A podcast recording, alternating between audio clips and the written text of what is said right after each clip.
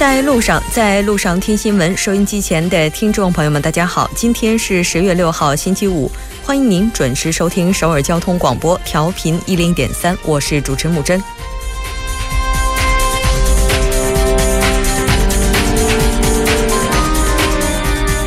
史上最长假期转眼间即将走进尾声。长假结束之后，文在寅总统的安保协制击毙清算如何迈上正轨，也将再次被推向风口浪尖。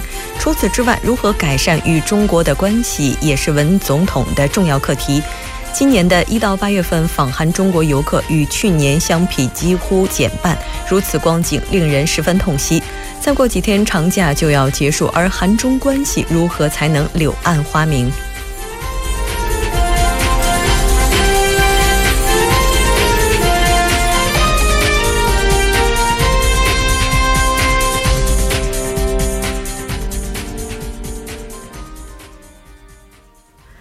好的，接下来来关注一下今天的要闻新闻。在韩国，三星、LG 拟积极应对美国认定韩国洗衣机有损当地行业发展。釜山的码头第一轮外来红火一检查结果现在显示未发现。以后，新闻在中国，中国实施渔船搜救工作已经全面展开，船内已经发现五名遇难者遗体。国际油价五日上涨。走进世界，美国官员表示，特朗普将退出伊核协议或恢复制裁措施。德国北部暴风肆虐，已经导致七人丧生，交通大面积瘫痪。百味茶座依然邀请我们的嘉宾一起来聊世间百态、人间百味。那今天我们请到的嘉宾是来自重庆市经济和信息化委员会智能产业的首席谈判代表杜小晶女士。从每周一到周五晚六点，了解最新动态，锁定调频一零点三新闻在路上。稍后是广告时间，广告过后为您带来今天的新闻在韩国。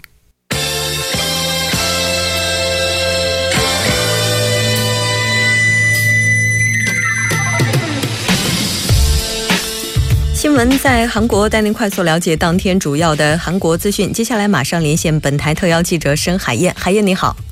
主播好，各位听众好，很高兴跟海一起来了解今天韩国方面的主要资讯。我们先来看一下第一条。好的，第一条新闻是美国认定韩国洗衣机有损当地行业发展，三星、LG 拟积极应对的相关消息。嗯，是的，没错。那这一次就韩国品牌洗衣机损害美国行业一事呢，韩国两大电子公司也是决定联手政府来对美国提出抗议。我们来关注一下相关的报道。呃，好的。那美国国际贸易委员会当地时间五号呢，认定韩国品牌的袭击对美国有关行业呢是造成了严重的损害。呃，那之后呢，三星和 LG 电子呢对此均表示啊，虽然已经预料到了这种结果，但仍然难掩失望。那两家公司呢决定将联手政府和有关行业呢进行积极的应对。呃，三星电子新闻室呢今天发文称呢，对这个美国国际贸易委员会的决定呢感到失望，并且表示呢。禁止进口三星洗衣机呢，将引发消费者选择权和创新产品供给受限以及价格上涨。那最终呢，会给美国的消费者带来负面影响。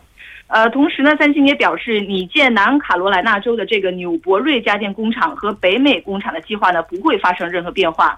那考虑到工厂建设和运行呢，可能会受到这个委员会决定的影响，因此呢。将向委员会提出停止执行的要求，并且强调呢，不能有工人地域歧视，不能损害家电市场的公正性。呃，那去分析呢，三星此举呢，可能是在间接的警告美国政府，一旦启动这个保护措施呢，将会给美国消费者和相关地域的工人以及三星电子的这个流通网呢带来消极的影响。嗯，我们也来关注一下，目前 LG 电子方面他们是怎么样看待这次问题的？呃，那 LG 电子呢也表示，当天这个美国国际贸易委员会的结果呢，在他们的预料之内啊，但是呢，也将会全力的阻止美国呃采取这个保护措施。那 LG 电子的一位负责人表示呢，这个保护措施生效之后呢，实际受害的将是美国的流通业和消费者。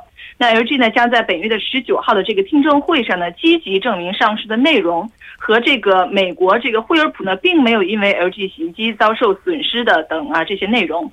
同样呢，LG 在这个田纳呃西州建厂这个计划呢，也不会受此次委员会决定的影响啊，还是将按照原来的计划执行。呃，那三星电子和 LG 电子呢，将在本月十九号和二十一号的贸易救济措施听证会上呢，与这个韩国政府和企业团体一起呢，强力主张不应该限制美国消费者的选择权。那两家公司此前呢，已经在这个九月七号的美国华盛顿特区的这个美国国际贸易委员会的这个听证会上呢，强调过上述内容，并提交了有关的这个意见书。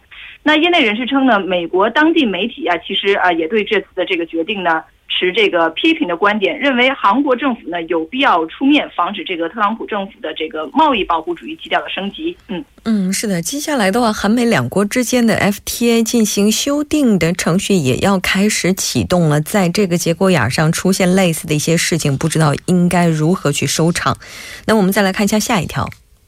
好的，下一条新闻是有关釜山这个码头第一轮外来红火蚁检查结束的相关消息。嗯，是的，我们来看一下这一次困扰釜山码头的红火蚁的最新报道。呃，好的，那韩国的这个农林畜产食品部今天表示呢，有关部门昨天结束了这个对日前发现外来红火蚁的釜山啊这个看门码头的第一轮检查。那检查结果呢，并没有发现蚁后等其他的这个红火蚁。那体内携带极强毒性物质的这个外来红火蚁呢，可以多次叮咬，而且呢，往往是整群的对人类和动物实施袭击。那人畜受到这个红火蚁的这个折呃折击以后呢，立即会出现这个灼热疼痛啊，这个呃，并且呢会产生这种红肿。那如果不及时治疗呢，一旦红肿处化脓，会引起感染，甚至会危及到生命。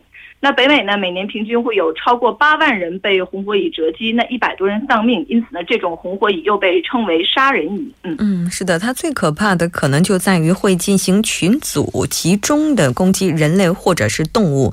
那刚才您提到说最新的检查表明没有发现蚁后，那这个检查的流程是怎么样的？呃，是这样的，九月二十八号呢，釜山的这个看门码头呢，第一次被检出二十五只红火蚁。那第二天的二十九号呢，又发现了栖息着一千多只红火蚁的这个蚂蚁窝。那政府呢，将看门码头划呃这个划分为八十七个区域进行了肉眼检查，并对这个集装箱和搬运车辆呢实施了消毒的措施。那据农林畜产建议本部的这个调查显示呢，肉眼检查结果并没有发现其他的红火蚁。那本月九号呢，还将投入大规模的这个人力再进行一次全面的检查。那如果仍没有发现异常呢，届时将会解除对看门码头的消毒措施。呃，但即便解除这个消毒措施，那有关部门呢仍然会确认捕获陷阱啊，持续进行基本的这个防疫的活动，并且对看门码头以外的韩国主要的港湾和集装箱基地呢进行检查。而目前呢，政府在韩国全国三十四个港湾和集装箱基地呢设置了捕获陷阱，并进行着有关的检查。主播，嗯，是的，也就是说，这次的话主要集中是以人的肉眼来进行检查。虽然说未发现以后，并且没有其他的一些异常，但是也建议我们的游客朋友，如果可能的话，尽量避开相关区域。那再来看一下今天的下一条。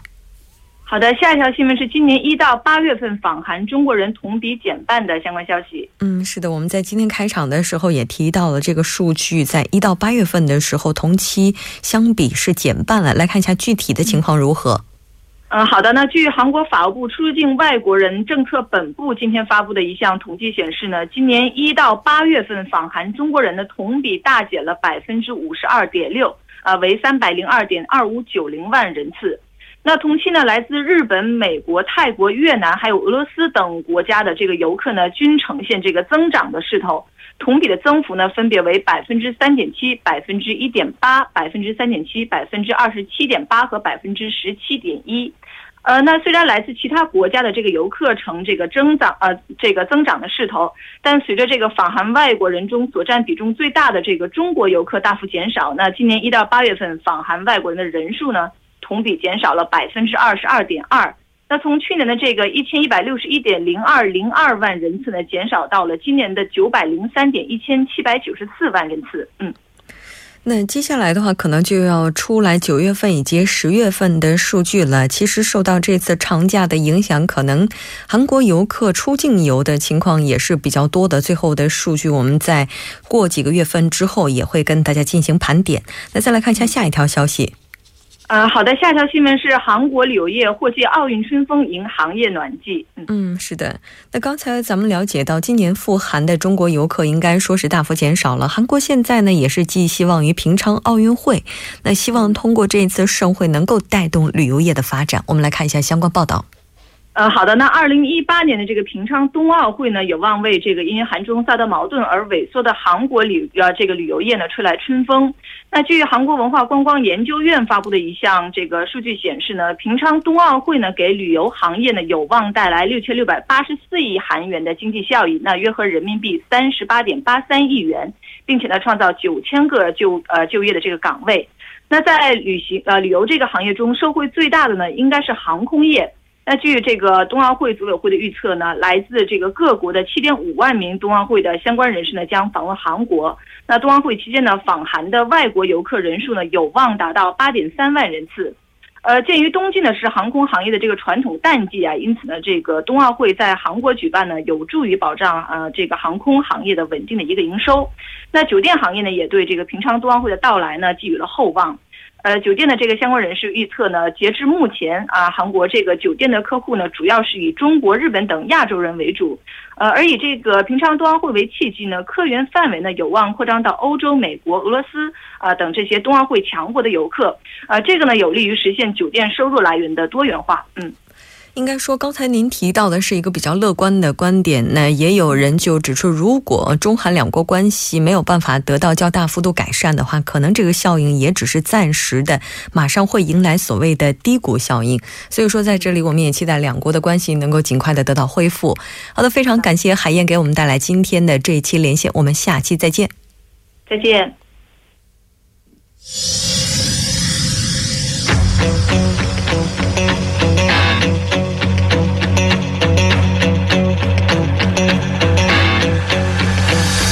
您现在收听的是《新闻在路上》。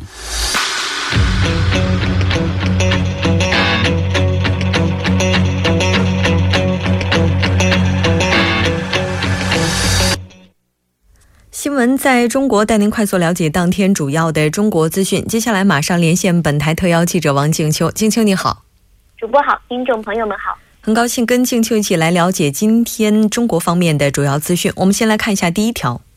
好的，中国失事渔船搜救工作已全面展开，船内已发现五名遇难者的遗体。主播，嗯，是的，在五日凌晨的时候发生了这起事件，我们来关注一下具体的报道。好的，十月五日的凌晨，一艘中国内地的渔船在朝鲜的东部海域，距日本岛的根县隐岐诸岛以北约四百公里的公海上，与一艘香港籍游轮相撞后倾覆。事发之后，中国与这个搜救部门已向日方发出了搜救的请求。驻大阪的总领馆迅速启动了应急预案，成立了应急小组。主播，嗯，那目前救援工作进展的情况如何呢？那六号中午呢，记者从这个驻大阪总领馆了解到了最新的消息。大阪总领馆前方的工作组已今天上午已再次与日方举行了碰头会，协调开展全面的救呃援救工作。日方的三艘救援船已从六日的凌晨开始实施救援，并派遣了蛙人下海搜救。截至日本的时间六日中午的十二点半，鲁荣远于三七八号渔船失踪的船员搜救工作已经取得了一定的进展。日方的巡视船在船体内发现了五名遇难者的遗体，将遗体打捞出水之后，移交附近的中国籍渔船管理。目前，农业部渔政中心正在确认遇难者的身份。据驻大阪总领馆介绍，发生事故的中国渔船名字是鲁荣远于三七八号。事发时，船上共有十六名船员，其中四人已经被附近的中国渔船救起来。目前失事的渔船呢，各项的搜救工作已经全面展开。驻大阪的总领馆将继续协调推进各项的救援工作。主播，嗯，是的。现在呢，我们根据中国时间下午大概是四点二十四分的报道，现在了解到，在十六名船员当中，一共有三人生还，十三名遇难。我们在这里呢，也希望遇难者能够得到安息。再来看一下今天的下一条消息。好的，下一条又涨了，国际油价五日上涨。主播。那这一轮国际油价上涨了多少呢？那国际油价五号上涨，截至当天收盘，纽纽约交易所交易十一月交交货的精制原油期货价格上涨零点八一美元，收于每桶五十点七九美元，涨幅为百分之一点六。十二月交货的伦敦布伦特原油期货价格上涨一点二美元，收于每桶五十七美元，涨幅为百分之二点二。主播。昨天我们在新闻放大镜板块当中还提到说，最近国际油价下跌的幅度是比较大的。那这一轮上涨的话，涨幅的原因我们可以怎么去分析呢？那据分析人士认为，沙特国王萨勒曼访俄，并表示寻求同俄罗斯继续开展合作，以实现国际原油市场的稳定。此消息令欧佩克和非欧佩克产油国达成的原油减产协议继续延长的可能性大增，为当天的国际油价上涨提供了支撑。主播，嗯，好的。那我们再来看一下今天的下一条消息，来自于中央气象台，未来三天海南、广东等地有较强的降水。主播。中国的话，国庆假期也是接近尾声了。我们来看一下未来的几天中国气象的一些情况，来帮助返程游客。好的，中央气象台发布了未来几天降水的预报，显示全国大部地区降水较弱，但海南、广东等地局部地区将有较强的降雨。其中五日到六号，广东、广西、海南等地有中到大雨，局部地区有暴雨或者是大暴雨。那这将给道路交通带来较大的不利影响。公安交管部门将会根据天气和道路交通状况化预判安排，同时也提醒广大的驾驶人，驾车返程要及时关注天气预报，提前安排好返程的时间和路线。雨雪天气应降低车速行驶，保持车距。主播，嗯，是的。另外，根据气象台的预报，未来几天中国北方有可能会遭遇冷空气的来袭，一些地区可能会有降雪。我们来看一下。是的。那未来几天，预计六日到七日，一股较强的冷空气将影响到新疆，新疆北部将有小到中雨雪或者是雨夹雪，局部地区有大到暴雪。八日到十一日，这股冷空气将继续东移，影响到中国的东部，这个东中东部大部分的地区将有四到六级偏北风和六到八摄氏度的降温，局部地区降温幅度可以达到十到十二摄氏度。主播，嗯，是的。那如果您有计划前往相关区域的话，也建议您提前查好相关的气象信息，以应对不时而来的寒流天气。我们再来看一下今天的最后一条。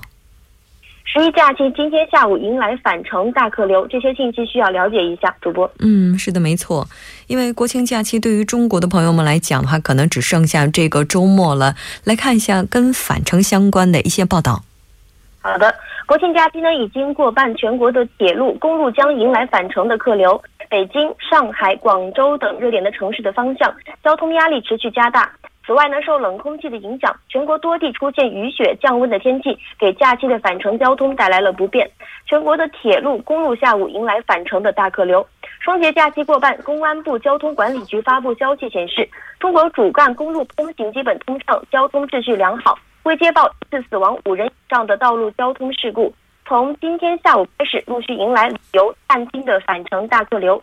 北京市交管部门预计，今明两天以及十月八日的下午四点到七点，高速公路将出现进京方向的车流高峰。返程期间，预计在部分时段，京港澳高速、京承高速、京开高速及京沪高速的车流量将达达到饱和。另外，据湖北武汉市交管部门预计，武汉。湖北的这个武汉公路返程的拥堵最高峰将出现在七号的下午三点到五点，以及晚上的八点到九点。为此呢，建议返程的自驾族可以选择在八号的上午返汉。主播，嗯，是的。那中国的情况的话，可能目前的话，整个交通运输状况是非常良好的。韩国方面的信息，稍后我们在接下来的天气播报部分会详细的为大家进行介绍。好的，非常感谢金秋给我们带来这一期连线，我们下期节目再见。主播再见，听众朋友们再见。稍后我们来关注一下这一时段的路况、交通以及天气信息。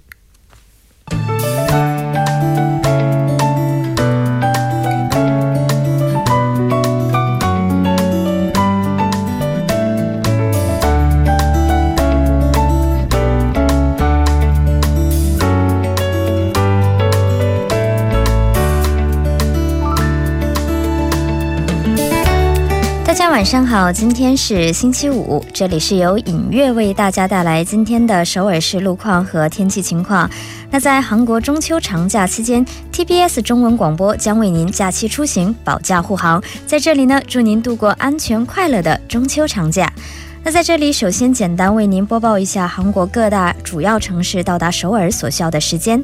如果您是打算晚七点从所在城市的收费站出发的话，那么从釜山出发到达首尔所需要的时间是六个半小时，蔚山是四个小时十五分钟，那么大邱则是三个小时二十八分钟。如果您是从光州出发的话，到达首尔是需要五个半小时；从木浦出发是需要六个小时五十分钟；大田到首尔则需要三个小时二十分钟。那么目前来看呢，无论是从庆尚道还是全罗道的地区回首尔的这段路段呢，都是较为拥堵，还为还望您安全驾驶。好的，接下来我们再度关注一下高速的情况。在西海岸高速公路首尔方向，高昌分岔口到潭云山分岔口、东群山分岔口到东舒川交叉路都是因车辆增加而交通停滞。此外，在瑞三休息所附近的二车道的道路边是发生了私家车的追尾事故。那现在有工作人员呢正在处理作业当中，造成后续较长的路段是停滞不前的。我们继续到这个瑞山瑞山隧道以及这个唐津分岔口到西平泽交。叉路，还有发安分岔口到华城休息所，以及日直交叉路到金川分岔口等路段呢，都是交通流量集中，车辆拥堵。好的，我们再度把目光回到首尔市的交通路况，在江边北路九里方向东湖大桥到圣水的四车道，那早期时段发生在该路段的追尾事故呢，已经得到处理，您可以正常通行。还有是在奥林匹克大道河南方向汝矣上游到汝矣下游的二车道，那同样早些时段在该路段是有这个掉落物，目前呢也已经被工作人人员所处理，那该道路也已经恢复正常，您可以正常通行。最后呢，我们再度关注下今明两天的天气情况。今天晚间至明天凌晨多云，最低气温零上十五度；明天白天晴，有时多云，最高气温零上二十六度。好的，以上就是这一时段的天气与交通信息。稍后我还会再回来。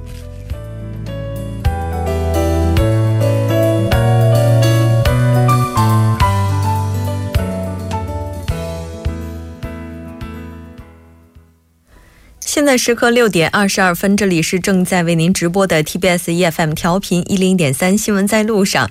接下来为您带来我们今天的听首尔栏目，为您传达首尔市的一些消息。马上请出栏目嘉宾金勇，金小编你好。好，大家好，主持人好。那很高兴跟金小编一起来了解今天首尔市的一些消息。我们先来看一下第一条。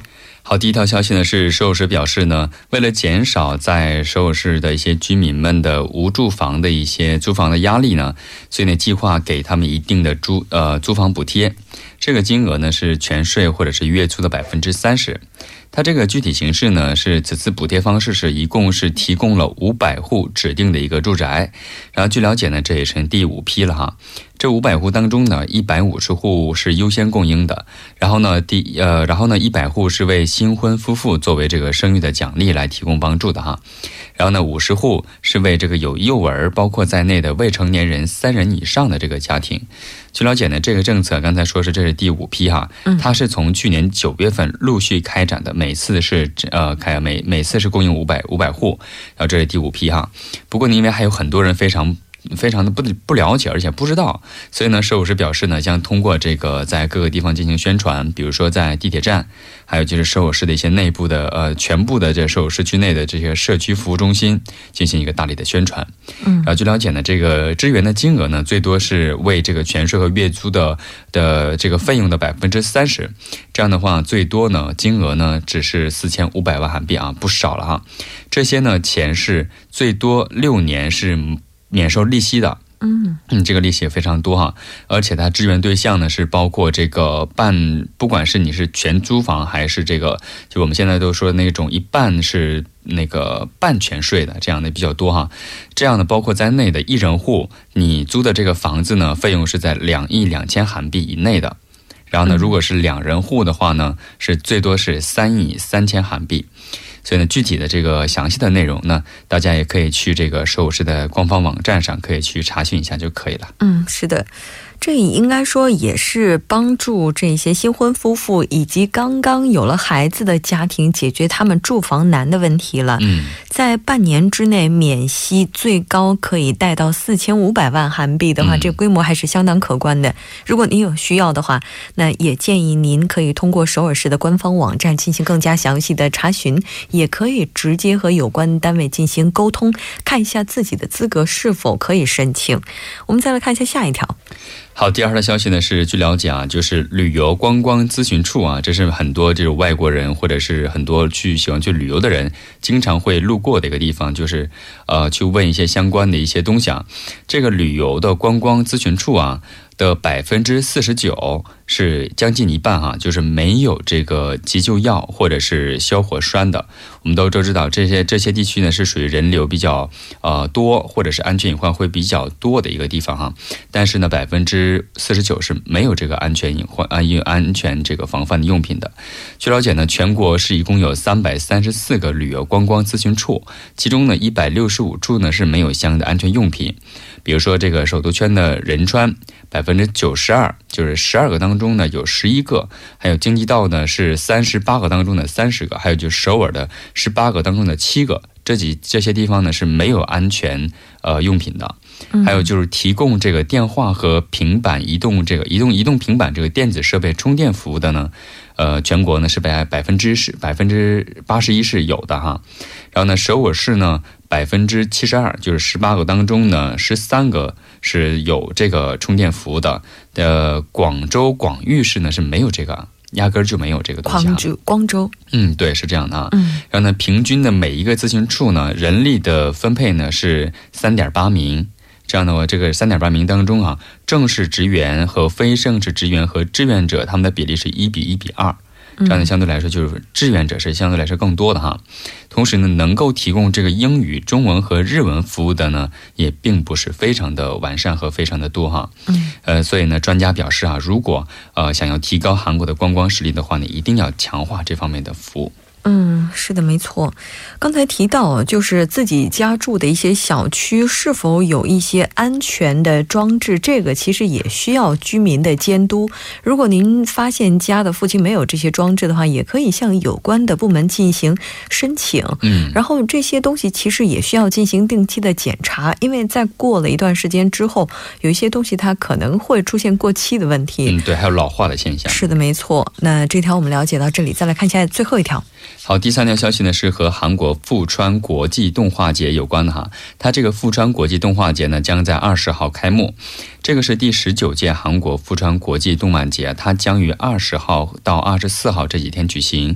本届动画节的主题呢是 Any Plus Fun 这样的主题哈，有三十二个国家一百一十一部的动画片入围了这个国际的竞争单元。嗯，而且呢，在这次的开幕式上的话，应该说是有一部新作。被选为开幕片，然后这个剧应该说这部作品它的创作人也是奥斯卡提名的本杰明。我觉得这次的话，如果要是可以的话，在首尔市的或者说在周边一些地方的朋友们，如果您是动漫爱好者的话，就不要错过这一次动漫盛典了。好的，非常感谢金小编今天给我们带来今天的这一期听首尔，我们下期节目再见。好，再见。那到这里，我们今天的第一部就是这些了。稍后第二部节目当中，将为您带来首尔新生活最新动态，一目了然以及新闻字符。